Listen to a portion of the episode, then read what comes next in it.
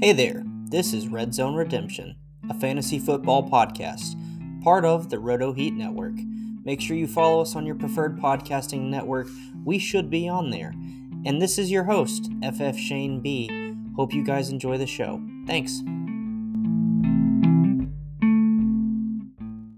Welcome to the third episode of Red Zone Redemption, formerly the Fantasy Nightcap. I am your host for the night, Shane, and with me tonight are my good friends Nate and Jen Polvogt, who Jen is smarter than both me and Nate combined, so you should listen to whatever she says and just ignore me and Nate for this episode. Nate and Jen, how y'all doing tonight? Doing great, man. Yeah, we're great. It's been a long day. Jackson didn't have school, so well, and yeah, we had a lot no, of content due today. Nice. Yeah, I have eye fatigue for sure from staring at a screen all day. I'm sure. And uh, Jen, you are one of the editors at Fantasy Pros, correct? I am. Yep, cool. I love it. Um, I love getting to read everybody's stuff before it drops. I'm sure. I could not do that. Um, that's why I'm sticking to the audio editing for Roto Heat because then I can just listen and tweak and uh, not have to, you know, be grammatically correct because I'm not good at that. You'd be surprised how many people aren't. sure. So, uh, I was actually working on a written piece for Roto Heat before we uh, hopped on, so I'm excited for that to drop. All right, enough about me, Nate. You got anything you want to share? Anything you're doing? I don't really. I don't do much. um, I do have a DFS column coming up that will be Ooh. weekly in season for Fantasy Pros which I'm excited about. Uh, I've got some offensive line rankings that'll be dropping, some updated ones here soon before the season starts. Obviously, everything I do at In Between Media is like my favorite thing on earth. So check out In Between Media, inbetweenmedia.com, at IBT underscore media on Twitter. And I write for Trophy Smack as well. I'll have a nice. weekly recap slash looking forward to the next week piece coming out every Monday in season. Awesome. But that's it. That's it. Just a little bit. Nate, will you do my intro too, please? I will. I will not. he also won't book any more shows for you, right? He will not. Well, I mean, I, I think it's a funny thing in this space. I don't know if. I mean, obviously, Nate's on Twitter twenty four seven. I am not. I jump in here and there, drop some bombs, and then I'm out. Um, that's why I don't respond to DMs a whole lot. I, I, I, do, but it's just it might take me a day or so to to get around to it. Um, and now I forgot what you were saying. That's all right. That's fair. Yeah. All right. So we oh, are. Oh, yeah. So I was saying, so Nate gets a lot of requests on my behalf. Hey, will Jen do this? Hey, can Jen come on this show? Hey, does Jen want to write for this? Does Jen want to do that? So, um, the other night. We just thought it would be funny to change his sorry about the cat, sorry about the cat. I gave him treats, I swear. Um, yeah, so reach out to me directly and just know, disclaimer, it might be a day or two before I get back to you, but I will eventually get there. yeah, true. guys, I'm not a good PR rep. I'm not a good go between. you really shouldn't be asking me to do that kind of work. I have no training. All right, fair enough public service announcement has been made. All right, so Nate and Jen, you guys are both Broncos fans, so I had to bring you on to finish out what I think has been a fun series, but finish it out with potentially the best division for the series, and that's our division previews that I've been doing on the the nightcap and now Red Zone Redemption, and we are covering your Denver Broncos AFC West. So before we get in that though, I've started a new question that I'm going to ask on every uh, every episode. And I'm so glad that both of you are here because I don't have to answer it this week. And that is what is one fantasy tip that can save your season? And Jen, we'll go ladies first. All right. So my big thing is to, and, and we're going to kind of talk about this topic here throughout, but um, I don't rely on a lot of ADP. ADP is basically a popularity contest, in my opinion. Um, does you don't really know what exactly anybody's going to do. So I like to look at a player as a whole, as part of the team, and look less at ADP. I'll look at projected points for sure, but um, trying to take their whole person into account is probably more important than just hitting the draft button based on ADP, whoever's up next. Yeah, for sure. I love it. And yeah, that we will definitely be talking more about that during this episode. So Nate, what is your answer? It was simple on the show sheet, so I'm expecting some elaboration. So stay calm. There are a million draft strategies out there that you can use, you can employ, you can use bits and pieces of them, what, whatever you fancy, but just stay calm. A lot of times you'll see people in drafts, and I've been guilty of this as well, where you'll see a positional run and you panic and you might not necessarily be ready to draft that position yet. It's not in your plans, but you do it because everyone else is doing it stay calm, trust your gut. Like you've done, most people have done the research heading into the draft, or they're just hitting the ADP button. And if that's your style, that's your style. You're probably not listening to this podcast. More than likely. Like seriously, stay calm. Don't get caught up in positional runs. Don't feel like you have to take a player at a certain ADP. If it's too high for your taste, let them go. I'm so glad you said that. Yeah, it's easier said than done, but yeah. Yeah. It is. But with practice, you can get there. You too can be just like me. Shut up. with these um, three no. easy steps, follow this thread. okay, we're gonna move on. Um, okay, so we're gonna start with buys. So, who is one player at their current ADP, ECR, whatever you use to uh, pick players uh, that you are buying? And Nathan, we will start with you. Well, I really love Courtland Sutton at wide receiver 20. I mean, he's going 51st overall, so you're catching him somewhere in the fourth round, which is fine that's really not a bad valuation for him, considering this is a guy that, like, very likely, if you think about it, Russell Wilson loved DK Metcalf. Similar profile, not as quick, but he's just as big. He's a guy who can win jump balls. Russell Wilson loves the jump ball. Loves that. One of his favorite things about DK Metcalf and Doug Baldwin as well could win those jump balls. Courtland Sutton can do that. At wide receiver 20, like you're probably getting him eight to nine to ten spots behind where he finishes the season. Yeah, I like that. Um, and we'll talk about it in a in a minute, but I'm very very torn on the top two wide receivers in that offense. So, and I think that actually leads to Jen's person. So, Jen, who is your person that you're buying? Uh, yeah, along this division. Along, sorry, God, interrupter over here. Okay. Kind of along the same lines as as Nate was saying, you know, we've got Russell Wilson coming in now, and Jerry Jeudy's the wide receiver thirty, um, 67th overall, and you're getting him at such a value there. I mean, he will split the field with Courtland Sutton for sure, and I, I mean, I would say he's going to be right there in the wide receiver 20, 25 by by the end of the season. I mean, he's he's just too good, and Russell Wilson's just too good, and those two guys, Courtland and and, and Jeudy, are are going to be competing. Well, I, th- yeah. I think the nice thing about Jeudy's ADP, if I may, is that you're not paying a premium to get a guy that could finish as a top five wide receiver if he pops off. We know sure. the talent's there.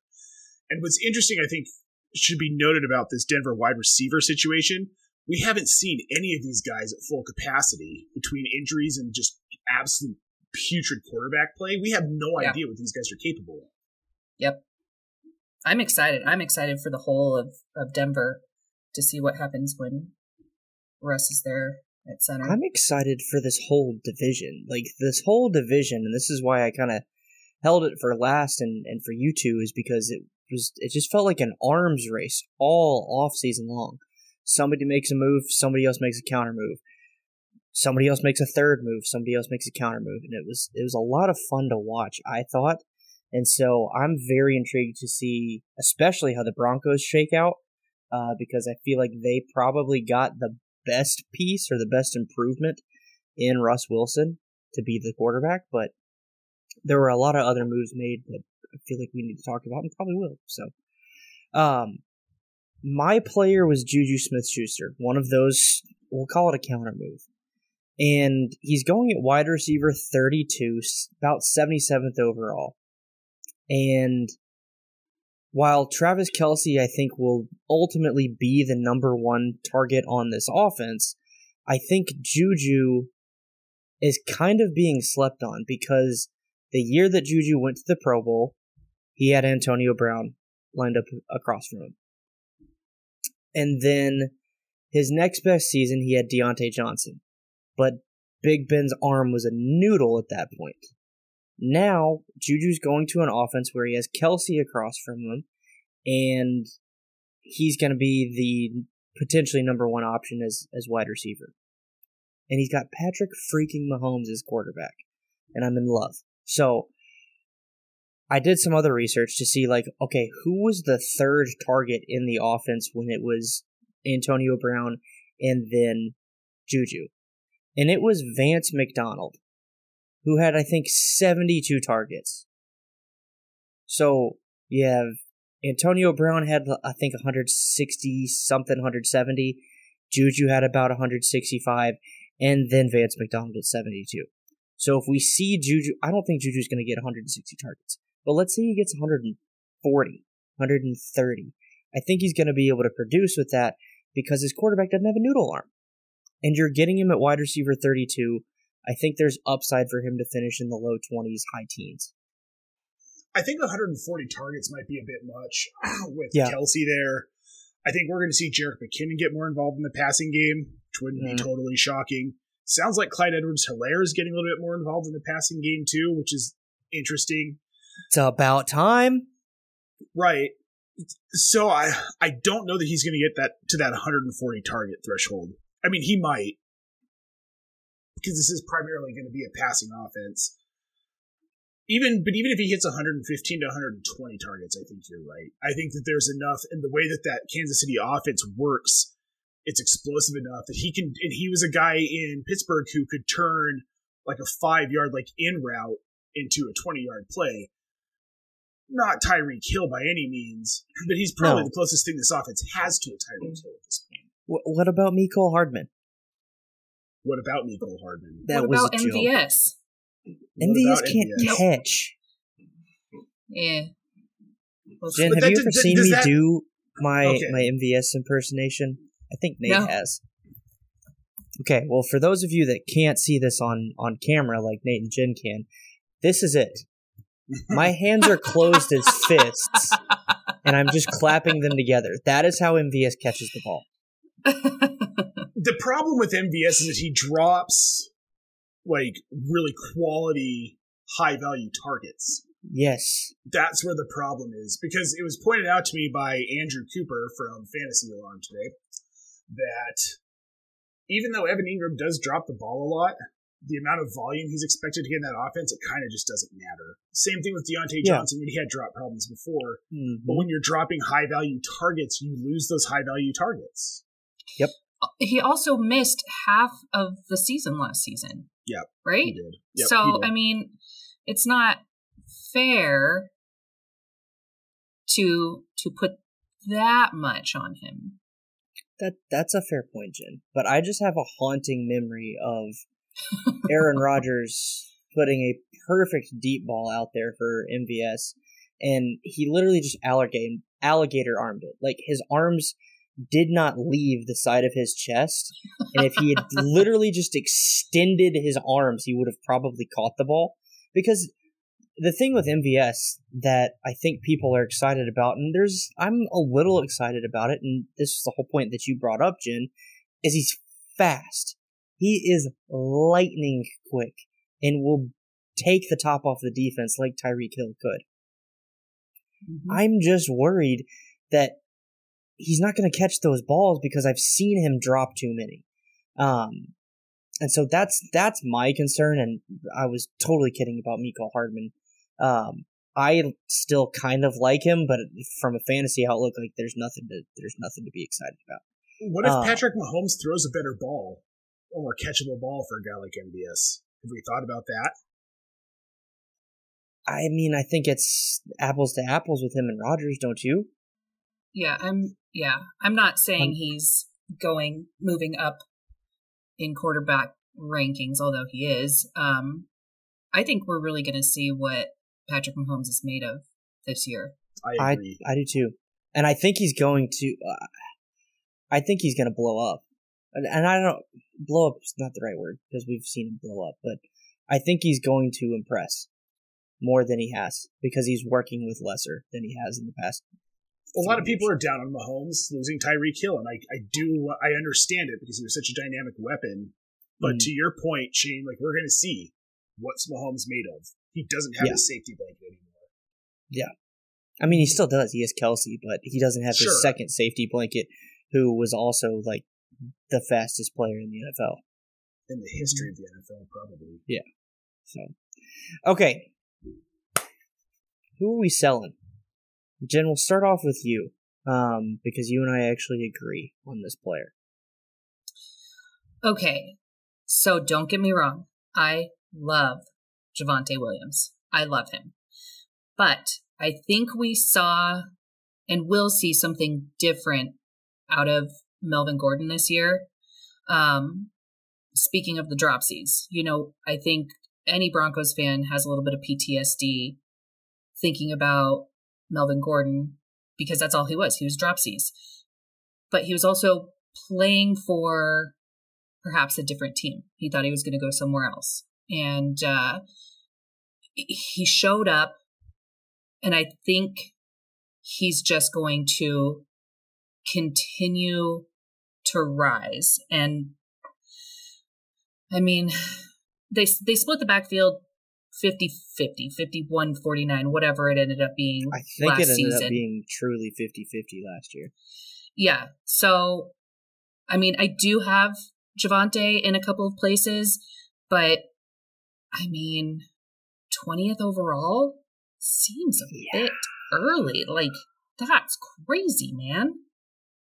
Well, it's a steep price for a dude who, Jen, like you're saying, like they went out and re signed Melvin Gordon. Yeah. Melvin Gordon isn't washed. Like this is a guy who's capable of, if he got the full workload, he could be an RB one. God, you guys are making me feel so much better, and like I'm not a crazy person. Um, and maybe uh, maybe I am a crazy person because I haven't been as high on Javonte as people have been, and I'll chalk that up to maybe not watching enough of Javonte. But my whole thing has been in college, and I've got his stats pulled up actually he uh he split the backfield with Michael Carter. And maybe this is my Michael me liking Michael Carter enough that it's that biased, but in his sophomore year he had 166 carries, 933 yards, 5 touchdowns. 17 catches, 176 yards and one touchdown. Nothing spectacular. 1100 total yards. Pretty good when you're splitting the backfield. Excuse me uh, junior year, that's when he really, and I won't even say he really blew up. He still, he and Carter had about similar stats in carries and yardage, but he had 19 touchdowns. I think that's what caused him to blow up from a college standpoint. And touchdowns, especially in the NFL and fantasy football, are a fickle, fickle beast. And I don't know if, especially if Melvin Gordon is there, who's going to be or should probably be your goal line back because, as Nate said, he's good enough to be an RB1 elsewhere, and he's bigger than Javonte, I think. Um, like, I just see them splitting the backfield more than people want to admit. Now, this year, that could be 55 45 in favor of Javonte, or even 60 40. But I think Melvin is going to be a nuisance to those Javonte owners and I'm not drafting him at RB12, 20th overall.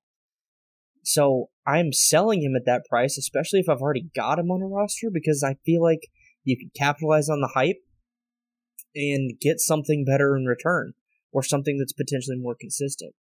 And I, I think it was the last episode with me and Jorge uh, Martin, or the episode before that, I'm not sure. where I talked about how we've seen backfields like uh, Ekeler and Gordon or Kamara and Mark Ingram succeed, where you've got the guy who's your plotter, your ground and pound, and then your receiving back. And Javonte almost kind of fits in that more receiving back role in this offense. It's not to say he can't do both, but that's where he's going to fit better when you've got Melvin Gordon. And if you use them both that way, they both last longer, and we don't deal with injuries like we've seen to guys like CMC, Saquon Barkley, Derrick Henry, different guys like that. So I've rambled on enough about Javonte. Y'all have at it. So here, okay. So you just made an interesting point, saying that Javonte Williams is probably a better receiving back. I don't necessarily disagree. He was outrushed by almost 200 yards by Michael Carter with one less carry. Michael Carter had one less carry. Yep. Did well in the receiving department. We saw him do well last season. The Broncos' new head coach, it should be noted, is former Green Bay Packers offensive coordinator Nathaniel, Hackett, Hackett, who managed masterfully Aaron Jones and AJ Dillon last season. Yep. This isn't a different situation necessarily. You've got two very talented backs, both deserve to be featured.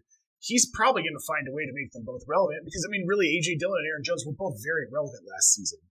Yep. Who's to say, what if Javonte Williams is second on this team in targets? Yeah or third. I mean, it, like it's second, third, fourth. while it's third and fourth is probably more likely, but like I, I see where that could happen. And Melvin Gordon's contract is only a one year deal. Yeah. So from that standpoint, like past this season in Dynasty, he's probably a guy you're going to want on your team because I very highly doubt Denver resigns Melvin Gordon again. If they thought they wanted him for two seasons, they give him a two season deal. So I I think he's he's a guy that like I like in Dynasty. If you don't have to pay up too much for him, right now the cost is just it's prohibitive. Eh, I'm not paying yeah. for a guy who I'm I, am i am pretty sure is going to pay off next year, but I'm not 100 percent sure. Eh, I'm with you guys. Like for this season, I'd be selling him for what you can get because you can get a haul for him, a guy who's probably yeah. going to return RB two value this season you could get enough to get an RB1 next year, plus probably like a mid tier wide receiver for Javonte. You can get a first rounder for Javonte. Easily. 2023, easily. Plus, you can easily. get some of their veteran pieces for your team. Yeah. And I, I think, Nate, that's ultimately my point, and I'm hoping Jen's as well, that he's being drafted or valued at a back end RB1. And I just don't see him returning that value unless Gordon goes down. Right. Oh yeah. And don't forget about Mike Boone. Is he still on the team? He is. He didn't get cut yet. he probably will get cut. Uh, he might not. He might be the RB three in Denver. I mean, yeah. he hung out. He stuck around last season. He did enough to stay on the roster. Ooh. All right, Nate. Who you selling? And I love your answer. When I saw it, I was like, yes, because I almost put it. This makes me sad, but it's it's Albert Alberto Albert Okwuegbunam. Um, I'm sure I butchered boy. that, and I'm really sorry. That was pretty good. That was not so bad. He, I, I practiced that name on the way home from dropping my mom off at the hospital. My dad, I drove my dad's car. Quick backstory, um, and he has it perpetually set to the AM sports station here in Denver. And the guys here, I mean, they said it probably 50 times and every time they every said time it, was I different. To, I, well, I, I'm like trying to repeat it. I'm like, I go, go, go, go, crap. Nope, that's not it either. So Alberto works for all Denver fans. Well, and we're in a unique position of understanding this because, like, you've seen our last name. Hold it's up. not as compl- it's not as complicated as his, but it, I mean it's there. I mean, he Look, does he, win the award for most complicated, I believe. This season, yes, yes, he gets it. Yeah, last cut, last like three seasons now. Here's the yeah. thing: like, I love the talent, and I think that eventually this guy is going to pop off in the NFL. But he spent the last two seasons mostly injured, hasn't gotten a ton of opportunity. We're stepping into a new system, and Hackett doesn't use tight ends. Robert Tonyan popped off once. and that was fun. But that was all touchdowns. There's no way that Alberto is going to be any sort of red zone focus in this offense. If it's going to be any tight end, it's probably going to end up being Greg Dulcich by midseason. They picked up this guy for a reason. I love him, and I loved what Hackett said, where we're going to use him more as a receiver. And maybe I'm wrong. Maybe he pops off and he's like Kyle Pitts, mostly lining up in the slot or out and gets 150 targets. I'm probably not wrong even at tight end 15, like it's just too early for me for him. For a guy that I don't think he's even a tight end two tier guy this season. I just don't. And look at that hair on Greg. I mean, how could you say no? Oh, it's that? gorgeous. It's gorgeous. Beautiful locks. Beautiful. I'm sorry that I'm balding, honey. That's not what it's about. okay, we're gonna play a quick name game then. Are you ready, Nate? Yep. Okay. Albert O or Mike Gesicki? Mm, oh, that one. That's like, oh, bad or worse. Yeah. I think Alberto's probably got the better situation. I mean, there are rumors that they're trying to trade Mike Gesicki in Miami. So yeah. And the thing about Gesicki is that he mostly plays slot. Yep. You don't need him to play slot anymore. Nope. Nope. He's an some dude named Tyreek Hill and Jalen right. Waddle, right? right. And they got Cedric Cedric Wilson. Yep. They brought him in, and he he showed flashes in Dallas last season. He was going to pop off in this league. I, mean, I, I I just don't see it for Gesicki, and he's going as tight end thirteen. Yeah. All right. Albert O or Hunter Henry. I don't even know if you actually answered that last one, but Albert O or Hunter Henry. Hunter Henry, I think the red zone red zone upside is there. I mean, we saw him be yeah. a favorite target of Mac Jones. I don't think DeVante yeah. Parker takes much away from Henry in that respect. Because DeVante Parker sucks. Well, he's going to Al- He's worth a shot. He sucks. Albert O or Noah Fant probably Albert O again. I mean, tight ends don't really. Russell Wilson hasn't had, Seattle hasn't had a relevant fantasy tight end since Jimmy Graham was there like 35 years ago. Didn't Will Dissly, to use your word, pop off for a minute? Uh, he had like two good games, and okay. you know what? They but also re-signed.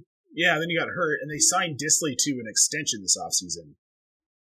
I feel like Fant was just kind of a throw in here, where it was like, well, Denver doesn't. We don't need him. We're trying to yeah. get Russell Wilson. There's some value to be had here. He's a very good blocking tight end too, and I think people forget that he's not just a pass catcher. Yeah. All right, that'll wrap up the name game. Okay, this is this is like the meat of the episode right here, and it's not even like the the topic of what's on there. Who is the wide receiver one in Denver? I'm gonna go first because I'm different. I picked Jerry Jeudy. I see cases for both. So like I I I don't disagree with Sutton, but I'm just gonna make the case for Jeudy. For me, one of the the stats that I use in my rankings, my dynasty rankings, it's called average target separation. Jerry Jeudy was number one in the league last year. He is a phenomenal route runner. We knew that from him coming out of college.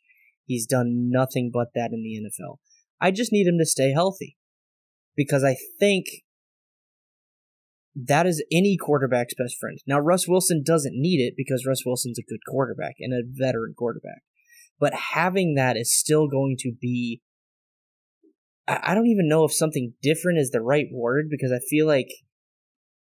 I feel like there's comps for like Jeudy to Lockett and Sutton to DK and they both had their games of where they popped off, but I feel like Jeudy is probably a more technical route runner than Lockett even was. And so I'm just looking forward to Russ having that kind of safety blanket of someone always being open, and that to me is Jeudy. Okay, sure, but here's my question. Hit me. Russell Wilson has never really heavily targeted a slot receiver. Okay. Correct? Sure. Nathaniel Hackett's Green Bay offense didn't really utilize a slot receiver.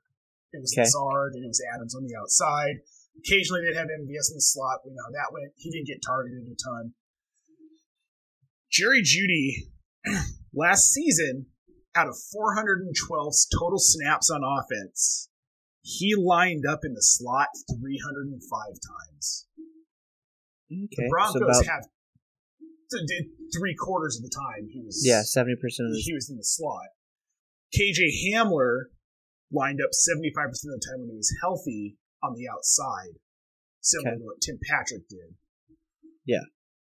Do we really think that Hackett is going to change Jeudy's role when he's more effective as a slot guy and push him outside when he hasn't You- shown that so- he's effective outside?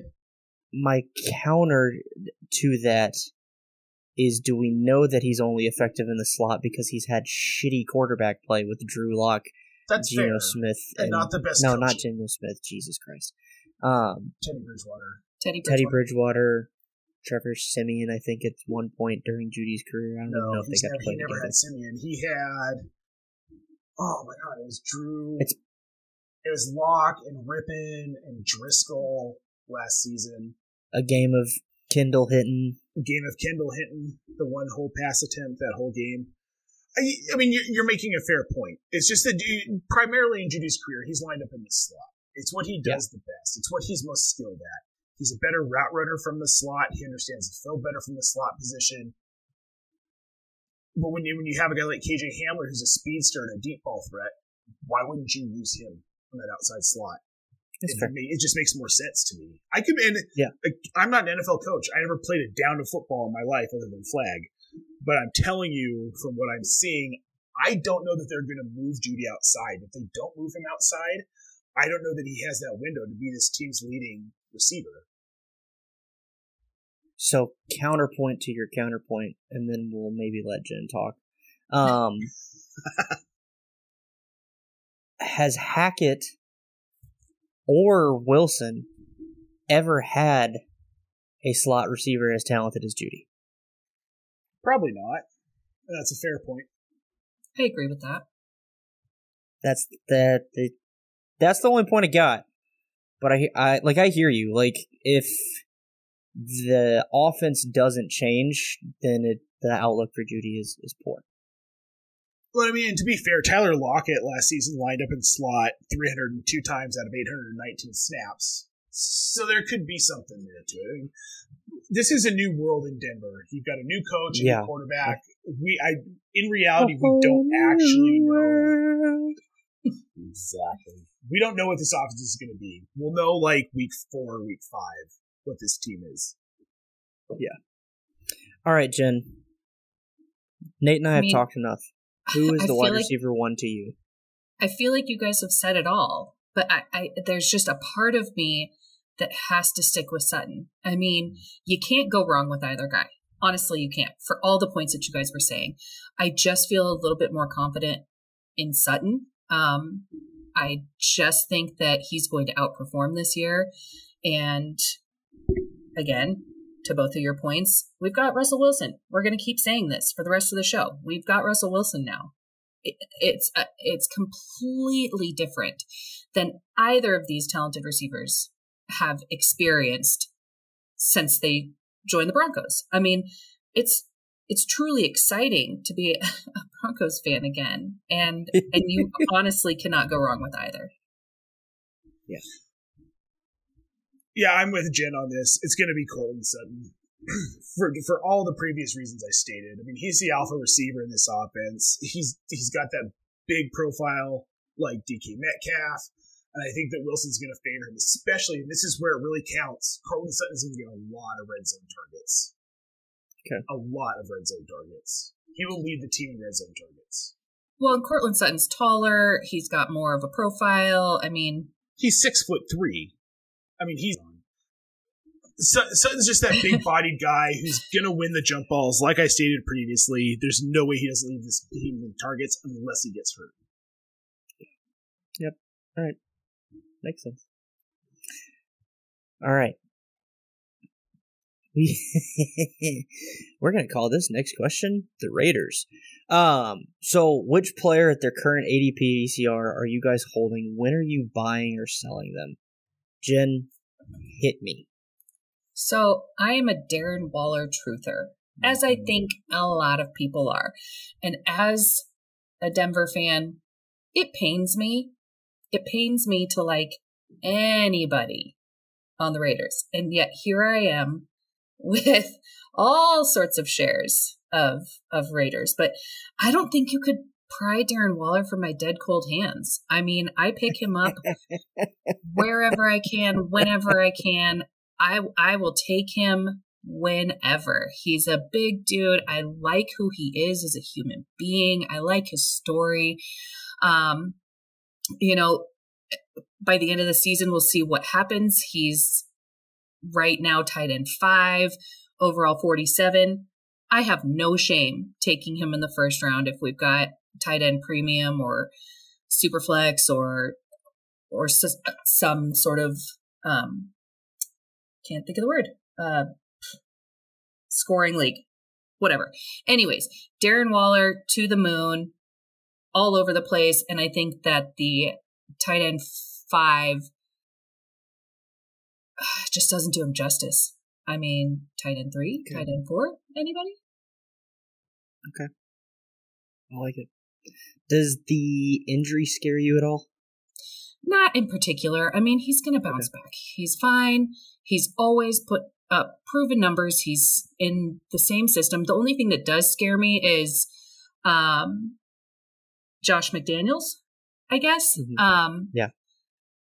That's my only hesitation with anything Raiders related. And going back to PTSD, when Josh McDaniels was the head coach in Denver. You just you don't know with him. I, I, he's had many years separated from the Broncos. He's had those years spent back with Belichick. Um, he's more mature. He's more experienced. So I'm not going to completely throw him under the bus, but I am hesitant in anything all in besides Waller in Las Vegas okay, this totally isn't happening, but wouldn't it be hilarious if, like, literally this week he goes back to the Patriots? oh my god. He would just, uh, you know, history repeats itself, right? And yep. now we know why they haven't signed or named an offensive coordinator. They always knew he was coming back. He just stole some secrets from the Raiders, came back home, Daddy Bill. Look, I think Waller is going to do great. And here's why because we know how much Josh McDaniels loves using tight ends.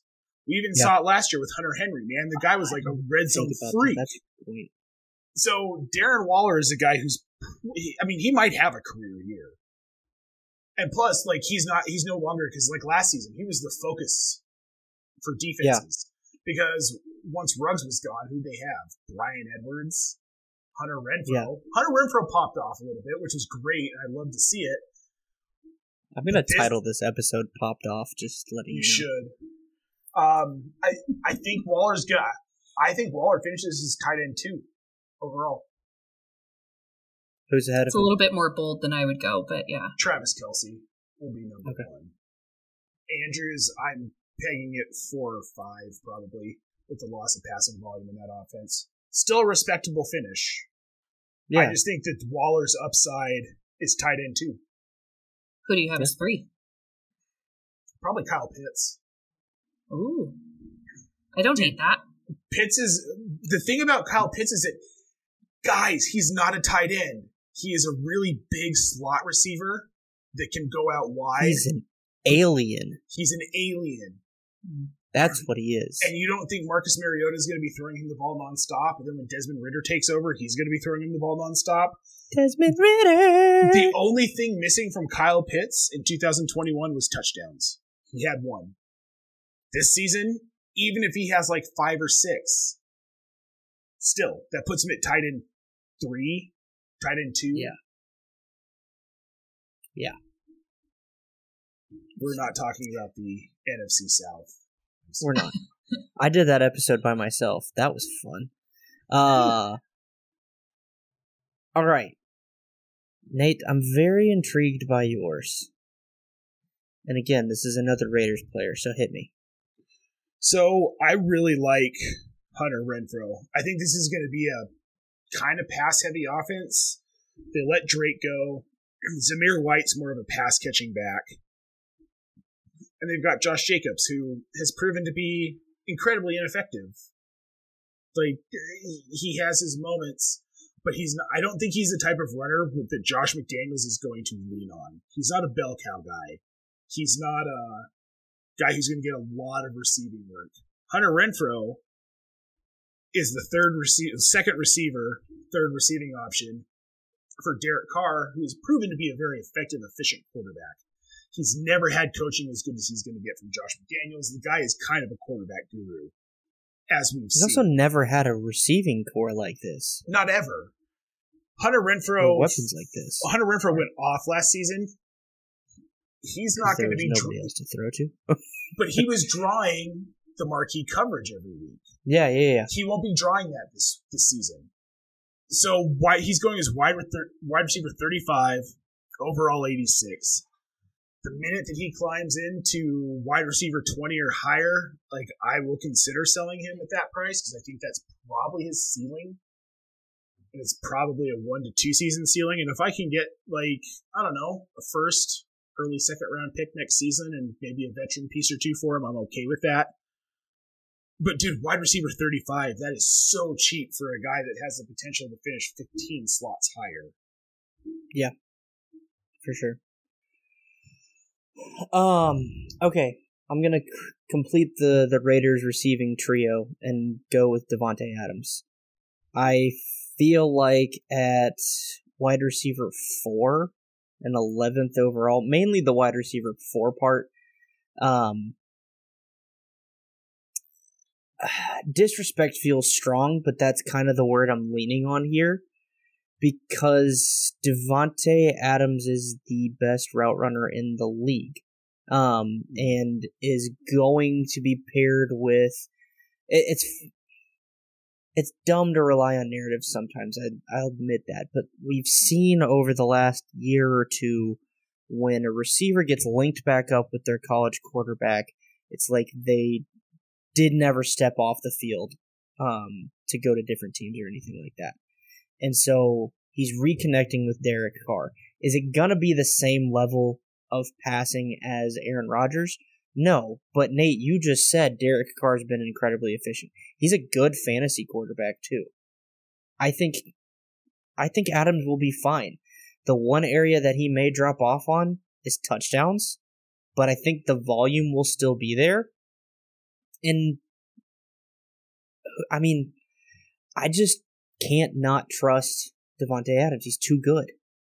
And so at wide receiver four, I'll I'll hold on to him because you also like sometimes there's uh, a push when a player gets really good to sell him and just capitalize on the value. And I try to emphasize like sometimes you need to hold on to the good players because the point of fantasy football is to win the game, win the championship. And you need good players to do that. Davante Adams fits that mold. I think he's going to be fine for redraft.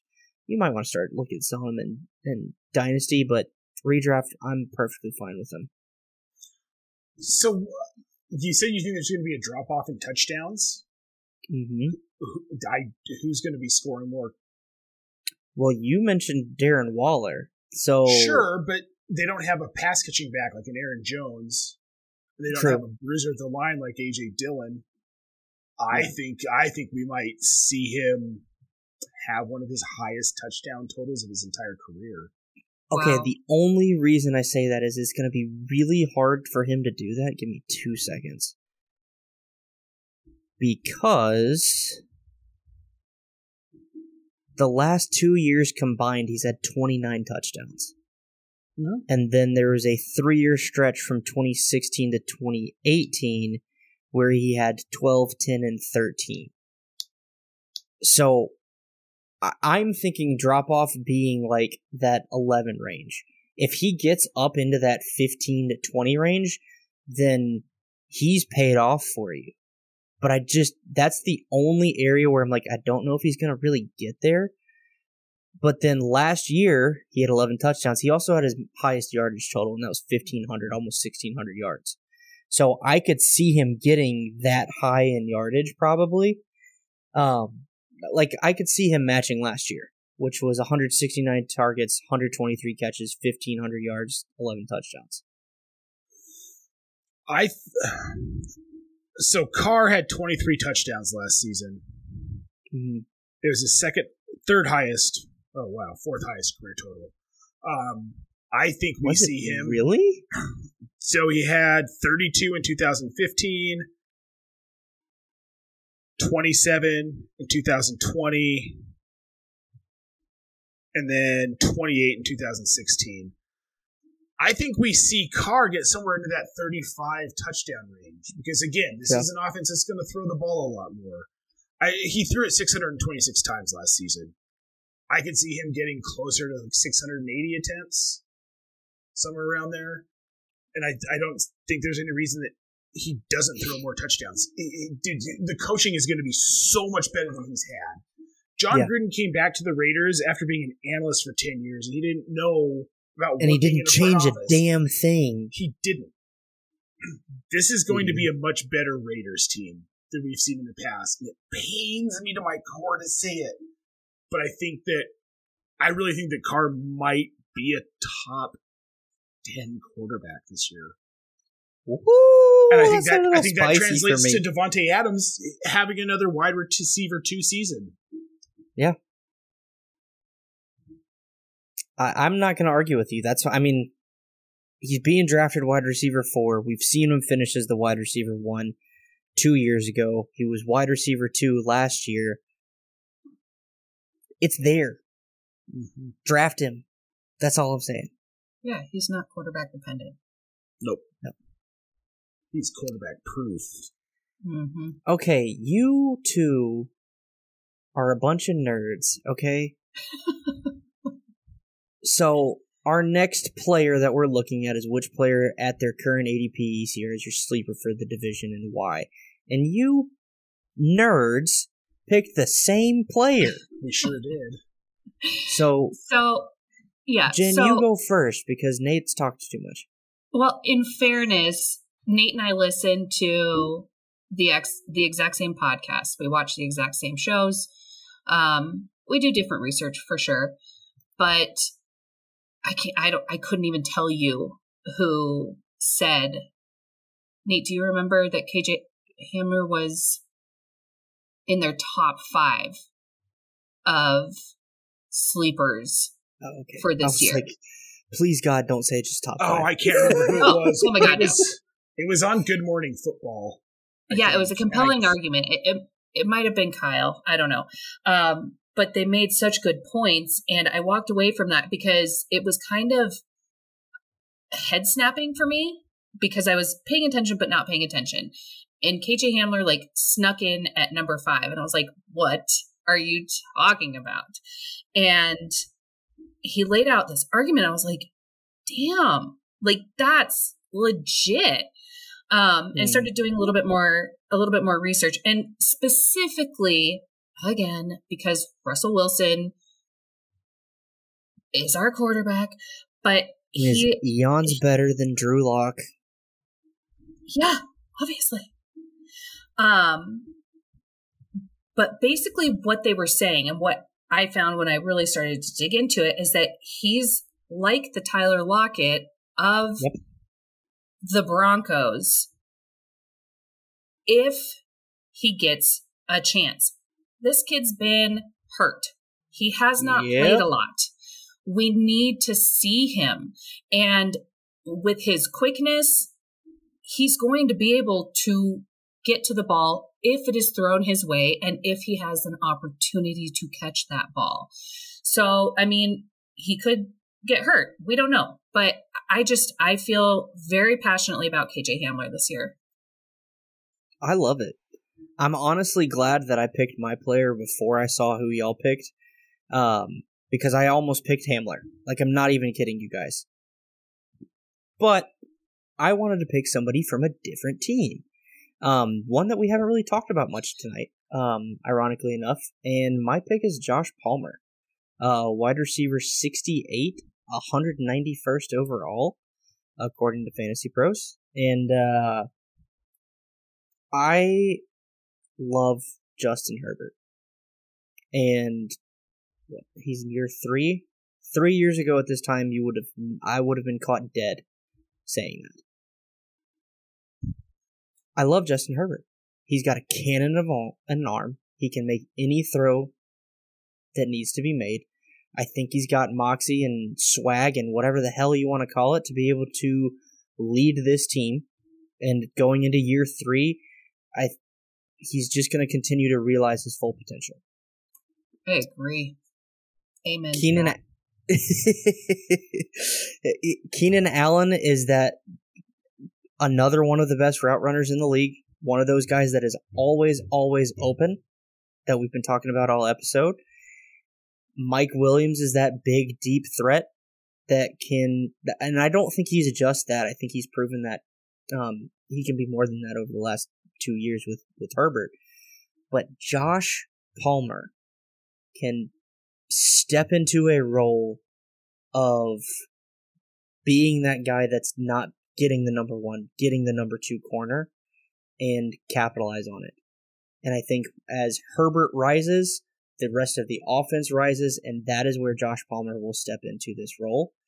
And he's so cheap. And I I struggled to pick him because I feel like on, on Twitter he gets a little more hype. So I was shocked when I saw his ADP. And so I absolutely love him as a sleeper for this division. I like it. Jen and I this afternoon were talking about Mike Williams and why he's fantasy relevant.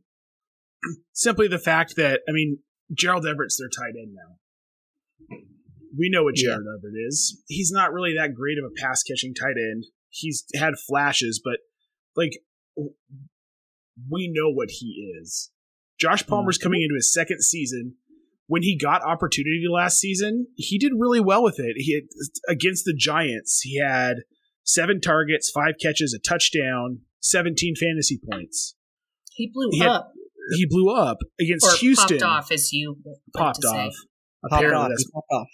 Yeah. I think I read I read that somewhere today, and it just like weaseled itself into my brain. Week 16 against Houston, he had a 97% snap share, six targets, five catches, a touchdown, 15 fantasy points. Week 18 against Las Vegas, he had nine targets, four catches, and a touchdown, 14.5 fantasy points. I'm with you, Shane. I love this call. Thank you. Yeah, same here. Thank you. All right, Nate. I'm gonna make you pick on the spot somebody not named KJ Hamler. You don't have to talk much about him, but pick somebody else. Oof. This is tough. I'm gonna go with uh, Jerick McKinnon. I think okay. I'm gonna have to look up his ADP real quick. Shall I do that? Uh, it's um, free. It's it's hashtag free ninety nine. Oh yes, he's running back seventy four overall two forty six. Um, yeah. There's no clear look. If we've learned anything about Kansas City, for as great as they are, that running back room is an absolute mess, and someone's got to come out and emerge. I don't think it's ever going to be Clyde Edwards Helaire because he's not the complete package, and we've seen that. He's proven that. Um, yes, you're number one too, Shane. Um, but we saw from what we saw from McKinnon last season, at the end of last season, and he's been hampered by injuries for a handful of years now. He's not a guy who's going to get you consistent production every week but he's a guy who you're going to know when he's going to pop off. There are going to be situations where he's going to pop off. And I'm just going to keep saying pop off. Pop off, pop off, pop off. Do you have it out of your system now? Yeah, I'm done. Look, there there are times this season when he will be fantasy relevant, where he's going to have okay. a game that's good enough as a flex play, and it's probably going to be five or six times this season. But what else do you want from a sleeper? Not everybody can be James Robinson, Cordarrelle Patterson, where they come out of nowhere and you're picking Elijah up Mitchell. on Elijah Mitchell, where you're picking up on week three in the waiver wire, and they win your league for you. Yeah. But this is, I mean, it's a pretty solid bet that he's going to have at least four or five weeks where he's going to be super fantasy relevant. And it's going to be, if you're reading and paying attention to what some of the analysts are saying, you're going to know when that's going to be. Yeah. Cool. All right quickly, who leads the Raiders in targets this year? We'll say it together on three. One, two, three. Davante. Davante Adams. Adams. I think that's that's pretty easy. So Yeah. All right. This next question I love. Um uh sorry y'all, I'm chuckling at the show sheet because Nate's smart self put Travis Kelce for this question, and I specifically worded it to eliminate Travis Kelce. So which wide receiver wide receiver Nate leads the Chiefs in targets? And Nate, you get to start because I'm just picking on you. Well, Shane, you and I have the same guy, and I think it's fairly obvious. It's going to be Juju if he's healthy. Uh, who else is it going to be? Maybe MVS, maybe, and then who?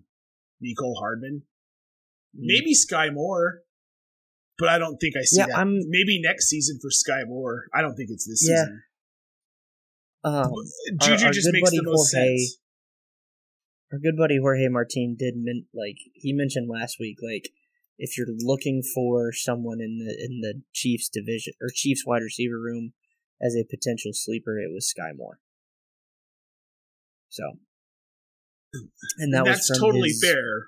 He, series or whatever. He could pop off. What's his? What? What's oh my Skyy Moore's god, ADP? Nate. Yeah, I again. I will stop Okay, the this. next segment is synonym, synonyms for pop off. We can say go off. We can say explode. We can say surprise us. Uh, those are my top three. Shane, do you have anything to add besides pop off? Blow up. You could Blow blow, up. up. Excel. Excel's a great one. I'm gonna use Exceed our expectations. Exceed expectations. Okay, you've got I mean, five come out of now. come out of nowhere. Yeah, six. What's kind of Uh, okay? Skyy Moore. To He's answer your question, wide is receiver fifty-one. 50 I've got fifty-seven on Fantasy Pros. What? I'm on Fantasy Pros. What are you talking about? Are you looking at? Am I looking at? Oh, I'm looking at standard scoring. Why does it do that? Son of a nutcracker. Nope, I've still got him. That moved him lower. What in the world? We're gonna have to edit this part out. Yeah, wide receiver fifty-one. Overall one thirty-four. Eh. At the back end of a draft, if you feel like getting somebody and he's still floating around, I'd grab him. Stop it, Shane. I can't even you sometimes, man. I'm not. Honey, if you ever wonder why it takes us two and a half hours to record a podcast, now you know. Now you know. Um, Jen, if you will, uh, make your case for your player for who leads the Chiefs in targets. You know I can't. I can't do that. Why? there's, there's there's no way MVS does it. I just couldn't agree with you guys again. Like this is too boring. Trying to shake it up. like I, Okay. I spent my whole day writing and editing and by the time i got to the show sheet i'm like yep agree oh crap agree oh god again agree so i got to this last one i'm like bleep it mvs let's talk about mvs which we already did kind of at the top of the hour in no way do i actually believe that he's going to lead the chiefs in targets um Okay. i'm hopeful i've got him in a couple of spots you know pick him up in the 22nd round or whatever but Yeah. um, you, you know, I think he's a great best ball target, but I don't you know, you're right. trust him Yes. You're right. Yep, otherwise. Yeah, I agree. So, MVS was my my joke choice because I didn't want to say Okay. Juju again. Okay, that's fair. All right, Knock knock. I just changed. Oh gosh, who's there? oh, is knock knock? is that what you're going with? hmm Knock knock. Um, okay, so I just changed my answer to this just so we could again, you know, be a little different because we all put the same answer for this. Who wins this division? The Broncos, Broncos. and Is not just from a. speaking. That's Okay. not just from being a fan. No. The Broncos, by and large, have a better chance at winning this division, hands down, than any other team. Okay. Here's my follow up question to this: Who do you guys think has the best defense? Is it the Broncos? Yes. Yeah. Yeah. That's what separates them. Because Shane, Yeah. we all know you're a dad, you're a parent. Defense wins championships. As as the progressive commercial says. How to not become your parents. Deep Defense wins championships. I'm sad that that needed clarification. Yeah, I see that Shane decided to spell Chiefs the same way I did, which is the correct way. It is the correct way. Yeah. So I switched my answer to this. Um, I think that the Chiefs could go scorched earth. Well, not the Chiefs as a team. I think Patrick Mahomes could go scorched earth as uh, as the QB and and lead this team to winning the division potentially. Their defense is going to have to keep up, and I think that's what excites me so much about this division unfortunately, the best whoever does end up being the best defense is probably going to win this division, unless someone like Mahomes or Herbert just has an absolutely career year. So that's what if Russell that's Wilson kind of has a career year? Peyton Manning had then the it's best the year of Bron- then, then the Broncos are winning the division. Exactly, that's what I'm saying. I think there's no, too I- much change for Mahomes and for the I Chiefs in general. I mean, I think this is Yeah. like too much. This is just like it's um a newness overload. Yeah. Well, it- who knew that the ripple effect of losing Tyreek Hill because it changes that offense. Yeah. Where you could hide your inadequacy at running back with Tyreek Hill because he was so good at turning those short routes into like 20 yard gains. You don't know that you have that guy this season. And if you don't Yeah. have that, your running game has to be better, and it's not. I'm going to disagree with you there, but we don't have time for it. Go look at the games where Clyde Edwards-Helaire has gotten more than 20 carries. He's been perfectly freaking fine. That's fine, but he's not going to get 20 plus carries. but he can and should. That's my point. Okay, we're moving on. Dark horse, other playoff team. Uh, Nate, I'm gonna make you go first, just so you can, I can see you being. Damn it, you guys put the same answer. And it was wholly unintentional. I probably All have right. different reasons than Nate does. Okay, Nate, you go first then. So I I think that the. I think that the Raiders offense is going to be powerful enough that they can overcome a weaker defense and possibly challenge some of the other defenses in the division. They're a wild card. If they make the playoffs, they're a wild card. And if they make the playoffs, there's three teams from the AFC West making the playoffs. I don't think That's there's a I don't think there's a team in this division that's worse than nine wins. I think they're all Yeah. too good. And I it, I think it'll come down to tiebreakers, and I think that the Raiders somehow, some way, end up winning that wild card tiebreaker and get in. And I think it's probably because of Davante Adams, Darren Waller, and Derek Carr. Okay, I don't hate that. Jen, follow up. I'm- I mean, I guess for the same reasons. The addition of Davante just kind of elevates this team beyond anyone's expectations. And he might surprise us with what he gives to the team as far as motivation and um, experience. And he, he they he's basically going to pepper in just a little bit of a difference to be that difference maker for this team to kind of squeak in unexpectedly i guess would be the best way to put it So While what you're saying making is fun of nate the whole time they're gonna pop off, right?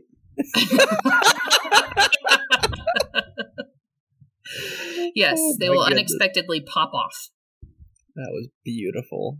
That was that was amazing. Um, okay. I like it. That makes sense. I'm going with the Chargers. And there's a couple couple factors. One being Justin Herbert. Two, I think they could easily vie for the best defense as long as they maintain health.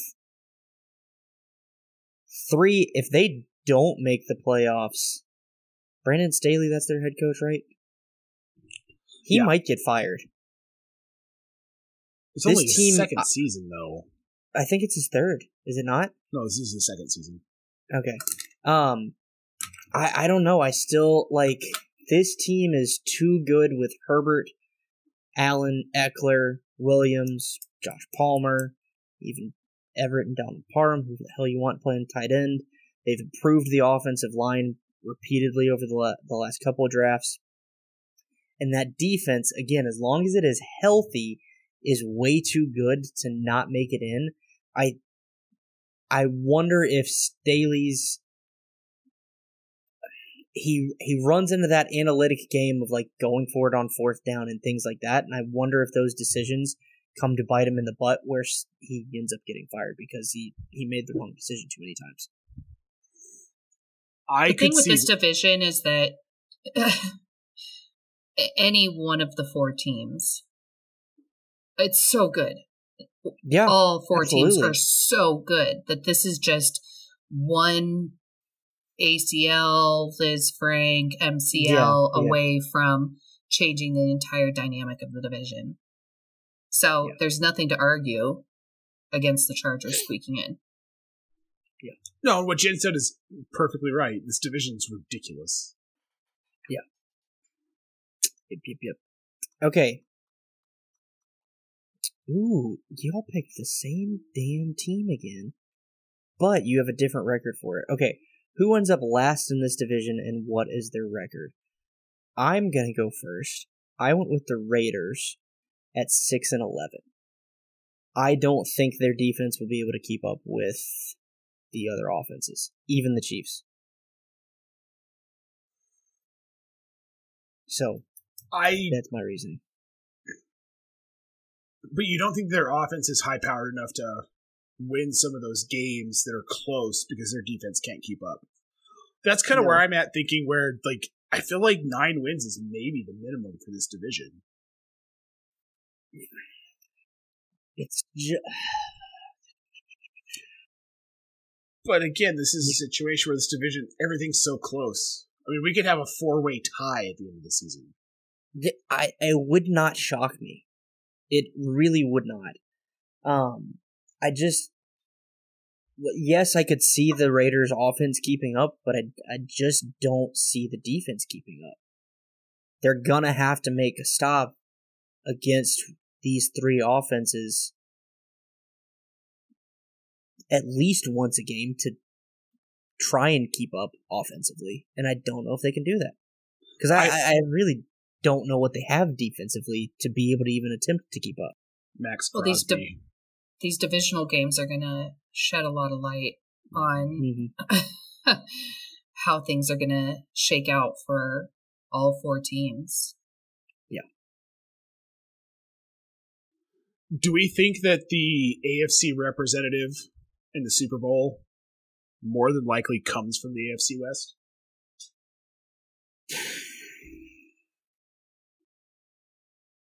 I mean, there's what I don't want to give y'all false hope, but yes.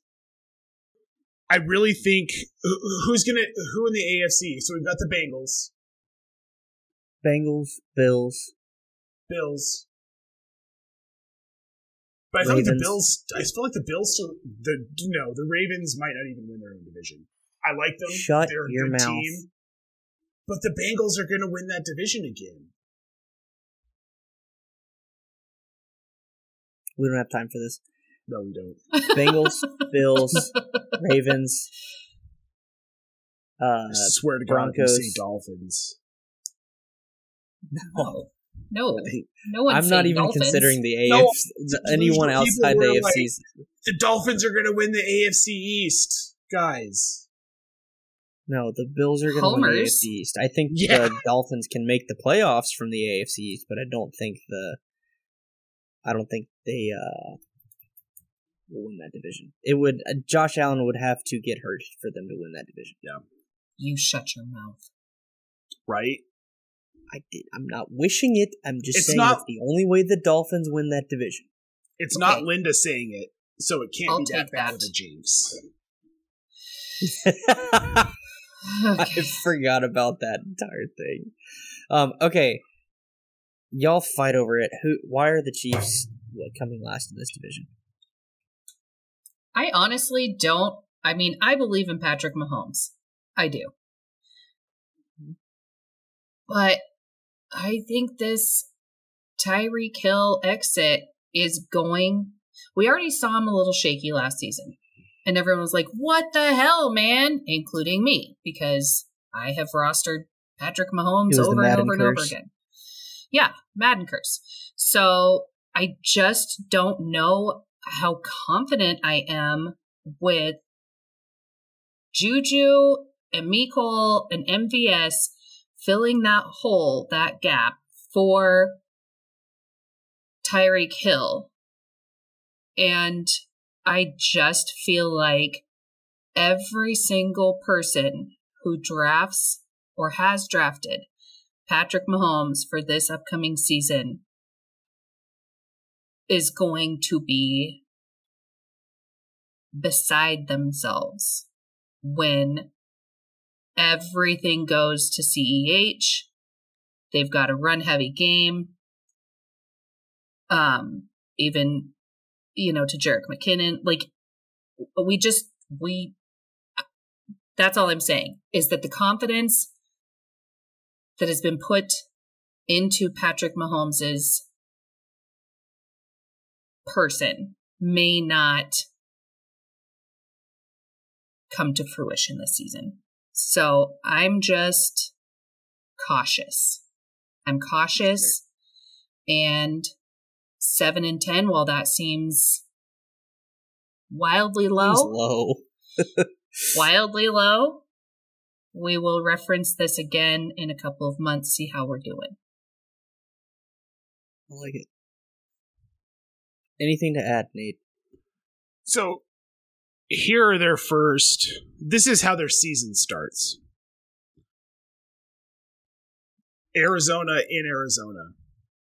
Then they've got the Chargers at home, the Colts in Indy, the Buccaneers in Tampa Bay, the Raiders at home, the Bills at home, the 49ers in San Francisco, and then the Titans at home. God. That is a brutal schedule to start the season. And it's a brutal schedule for a team that is still trying to figure out their identity without their main playmaker, Tyreek Hill. Yes, you still got Travis Kelce. You have a running back room that is unsettled. You have a defense that definitely isn't the best in the division. They're going to get eaten alive in that first set of games. And it concerns me. And it, I still think they finish nine and eight, which I think is the bottom of the division. But I don't think they come out of that stretch of games with more than three wins. I mean, you're talking about Tampa Bay at, in Tampa Bay. The Bills are going to come into Arrowhead, and they're going to they're going to oh, be a oh, very they're tough. They're going to be a tough team to beat. The world on fire. The Cardinals kind of have a chip on their shoulder after last season, and I think Kyler Murray has a chip on his shoulder, and I think that that offense can shred the Chiefs' defense. And the Yeah, Chargers are the Chargers. Depending on what you're looking at, they've got one of the top five hardest strength of schedules. Yeah. I mean, they get a break after the Titans with the Jaguars, but then they've got the Chargers in, in LA again. Then they've got the Rams. Then they've got the Bengals, the Broncos. They get a break with the Texans and the Seahawks. Mm. Then they're back to the Broncos, and they round out the season against the Raiders. Like this schedule is ridiculously difficult. Mm-hmm. And I don't, I seriously like, how do they not come out? Because I can see them losing to the Rams. I can see them losing to the Broncos at least once. The Chargers. I feel like they're all going to split their matchups in the division. It's going to be a one and one. The home, the home team wins. Seriously. So that's four losses baked in off the bat. They're going to lose to the Bills. They could lose to the Bucks. Like this schedule is so insanely difficult. It is not built for them to succeed. That's a fair point. And I have no counterpoint. So, all right. Uh, that wraps up the show, ladies and gentlemen. but You you did didn't it. tell us who yours was. Yeah, I did. Yeah, You did? yeah. We talked about the Yeah. Raiders. Oh God, sorry guys. Oh yeah, you started it off. That's right. Yeah, yeah. All right, I'm here with you. Cool. Cool, cool, cool. Thanks for being here, Jen. Thanks for showing up, kind of. Thanks for popping off. Yeah. Uh, Man, oh, why? my. All right, Nate. Where can people find you? Anything you want to plug? Just find me on Twitter at Nate Polvogt. Pretty much everything I do is in my bio except for coming off the edge at Edge Off Chaos on Twitter. Um, yeah, find me there. Like Jen said, I'm there 24 seven, so I'm hard to miss. It's an accurate statement. I usually like it's come to the point, Jen, where whenever Nate comes on, I'm just like, just introduce yourself. Like you've got too much crap in your bio. I can't keep up with it all. God, isn't that the truth? So, Jen, it was a pleasure having you on the Red Zone Redemption for the first time. Yes, thank Where you for having me, gladly. Yeah. God dang it, Shane, I interrupted again. Where can people find you? And is there anything that you would like to plug? Uh, well, you can kind of find me on Twitter. Best way to reach me is uh, text message, but you got to DM me on Twitter first to get my cell phone number to be able to text me. Uh, at Jen Polvogt. I am currently writing a series for Razzball about quarterbacks and their changing situations, and editing for Fantasy Pros and uh, obviously in between media with Jen's Friday Night Insights, where I talk all things being a mom, a wife, a person, and also football takes. Um, I think that's it, guys. 32 and 32, which I also forgot to plug. Okay, well, that's not great for us since we're the No. co-creators. It's true. We invented it. 32 and 30 yeah 32 and 32 fantasy football will be bringing an episode a week 32 teams and 32 minutes where we talk all things that are relevant um, mostly for the commoner the common person who doesn't sit on twitter all day or dive deep into pff or fantasy pros we're going to break it down for everybody and kind of just get you to where you need to be for your your lineup each week for for fantasy football. Uh I think that's it. Awesome. We are busy. We are very Yeah. busy people. Kidding. No kidding. Well, thank you both for coming on. I really enjoyed it, especially because we got to make fun of Nate. Um, It's always and a good time. And popping off. Um, make sure you guys like and follow the show. I don't even remember the handle. I think it's uh, FFRZ Redemption for the show's Twitter account. My Twitter account is at FFShaneB. You can find us on all of your favorite podcasting apps uh, and now on rotoheat.com. So come check us out. And this has been the Red Zone Redemption, where we help you make the moves to redeem your fantasy season. Have a good night.